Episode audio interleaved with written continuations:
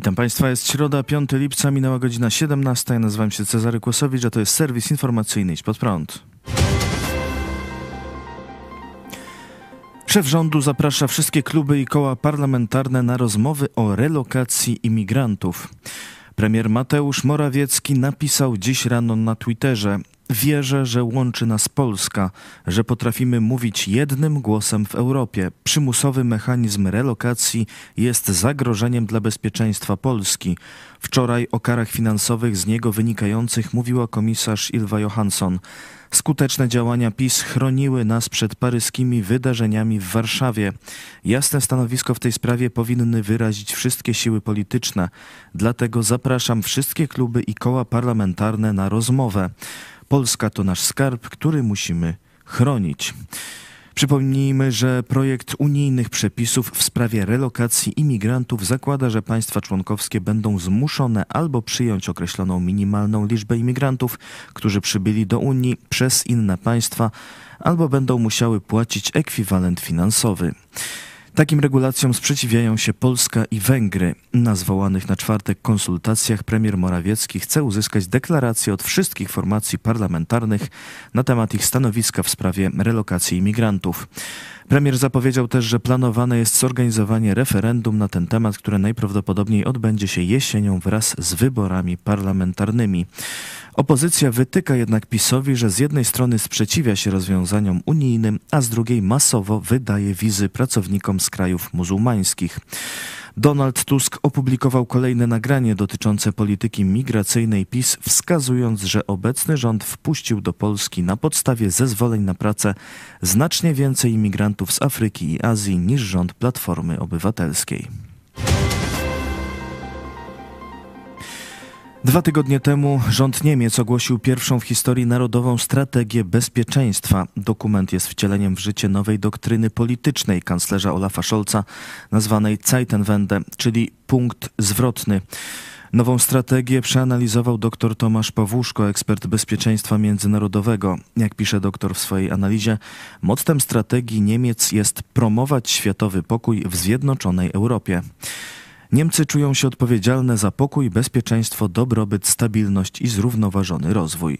Zeitenwende ma być długofalową reakcją na agresję Rosji na Ukrainę. Rosja jest określona w strategii jako największe zagrożenie dla pokoju i bezpieczeństwa w regionie euroatlantyckim. To znacząca zmiana w polityce Niemiec, które wcześniej określały Rosję jako partnera. Komunistyczne Chiny to dla Niemiec partner, konkurent i systemowy rywal. Autorzy podkreślają odpowiedzialność Niemiec za wspieranie istnienia państwa Izrael. Podkreślone są przyjaźnie z Francją i partnerstwo ze Stanami Zjednoczonymi. Dr Pawłuszko podkreśla, że jeszcze w 2016 roku w Białej Księdze Niemcy podkreślały partnerstwo również z Holandią i z Polską. Dzisiaj czasy te wydają się odległą epoką. Strategia deklaruje wzrost środków na armię, tak by osiągnąć wymagany w NATO próg 2% PKB. Tych konkretów jest tam kilkadziesiąt. One nie wszystkie dotyczą Bundeswehry. Bundeswehra potrzebuje odbudowy i doinwestowania zdecydowanie. Niemcy od kilku lat próbują zwiększyć rozmiary Bundeswehry. To się nie udaje. Druga rzecz to są oczywiście zmiany w uzbrojeniu, e, większa rola zarządzania kryzysowego, zapobiegania konfliktom. Tam jest bardzo dużo takich miękkich narzędzi, procesów pokojowych, inwestycji w konkretne agencje Unii Europejskiej, tych postulatów jest tam bardzo dużo e, i jest to podane w taki sposób, że to wygląda jak program polityczny, czyli to jest po prostu do zrealizowania. Jeśli Niemcy zrealizują tą strategię, to znaczy, że no wracają do roli głównego gracza, takiego security providera w Europie e, Wschodniej. Także będzie to dosyć ciekawy proces, bo pamiętajmy, niemieckie elity myślą trochę inaczej niż nasze. Oni po prostu mają plan, który nie jest deklaracją zazwyczaj, który e, coś, coś oznacza. Nawet jeśli te działania będą spóźnione, jeśli były nieprzygotowane, e, to na pewno e, one będą prowadzone i będą sojusznicy o tym informowani. Doktor Tomasz Pawłuszko mówił też dziś Wiś pod prąd na żywo, jakie mogą być dalsze działania Niemiec w naszym regionie. Ja podejrzewam, że oni będą coraz więcej inwestować w Ukrainie i coraz bardziej będą otwarci na nasz region. E, a to oznacza konkurencję dla Polski, bo jeśli mówimy o, to, co, o tym, co oznacza to dla Polski, to po pierwsze, na pewno fakt, że y, Niemcy są graczem, który y, ma ogromne możliwości wpływania na małe państwa, czy na forum Unii Europejskiej, czy gospodarczo poprzez biznes, czy poprzez rozmaite wspólne projekty. Niemcy są drugim na świecie E, donatorem pomocy humanitarnej i rozwojowej. Naprawdę dbają o ten taki swój PR, nawet jeśli nikt ich za bardzo nie lubi, to jednak są postrzegani jako wiarygodny partner. To jest coś, czego na przykład naszym elitom brakuje. Będą zmiany w podatku od nieruchomości. Wczoraj Trybunał Konstytucyjny orzekł, że przepisy podatkowe, które określają definicję budowli, są niezgodne z konstytucją. Sejm ma teraz półtora roku, by przygotować nowe przepisy definiujące budowlę i budynek. To dość istotne dla właścicieli, bo od budowli zwykle płaci się dużo wyższy podatek.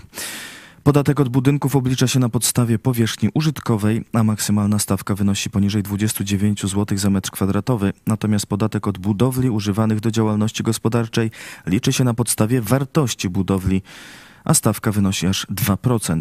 Trybunał Konstytucyjny wypowiadał się w sprawie dotyczącej silosów, których wartość może sięgać milionów złotych.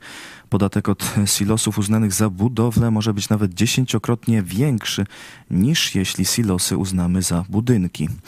Polskie firmy toczą wiele podobnych sporów. Sędzia Rafał Wojciechowski, uzasadniając decyzję Trybunału, stwierdził, że na podstawie obecnych przepisów podatnicy nie wiedzą, czy dany obiekt budowlany ma być opodatkowany jako budowla, czy nie. Podstawa opodatkowania i przedmiot opodatkowania muszą być określone precyzyjnie, wskazał sędzia Wojciechowski. Przypomniał, że już wcześniej potrzebę zmian sygnalizował zarówno Trybunał Konstytucyjny, jak i Naczelny Sąd Administracyjny i wojewódzkie sądy administracyjne. Chiny uderzają w interesy Unii Europejskiej. Komunistyczne Chiny od przyszłego miesiąca wprowadzą ograniczenia eksportowe na dwa metale, gal i german. Są one kluczowe między innymi dla fabryk półprzewodników i pojazdów elektrycznych, a także dla telekomunikacji. Chiny są światowym liderem w produkcji tych metali, a państwa Unii Europejskiej importują z tego kraju ponad 70% galu i 45% germanu.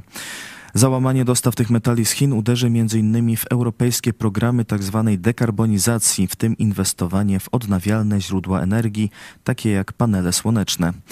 Wprowadzenie ograniczeń przez Pekin zbiega się w czasie z niedawnym ogłoszeniem strategii bezpieczeństwa gospodarczego Unii Europejskiej, w której założono m.in. regulację eksportu krytycznych technologii. Strategię tę opracowano w kontekście obaw dotyczących działania krajów takich jak Chiny i Rosja, które wykorzystują handel oraz uzależnienie łańcuchów dostaw, by realizować swoje cele polityczne i wojskowe. Chiny odwołały wizytę szefa dyplomacji Unii Europejskiej. Niestety zostaliśmy poinformowani przez chińskich partnerów, że przewidywane terminy w przyszłym tygodniu nie są już dostępne i musimy teraz szukać alternatyw, podała rzeczniczka unijnej dyplomacji Nabila Masrali. Josep Borrell, wysoki przedstawiciel Unii Europejskiej do spraw zagranicznych, miał przybyć do Pekinu w najbliższy poniedziałek. Planowane było jego spotkanie z chińskim ministrem spraw zagranicznych Qingangiem, z którym miał omawiać sprawy o strategicznym znaczeniu. W rozmowach miały być poruszone m.in. tematy dotyczące praw człowieka i rosyjskiej inwazji na Ukrainę. Borel miał jechać do Chin już w kwietniu, wtedy jednak jego wizyta została odwołana z powodu zakażenia koronawirusem.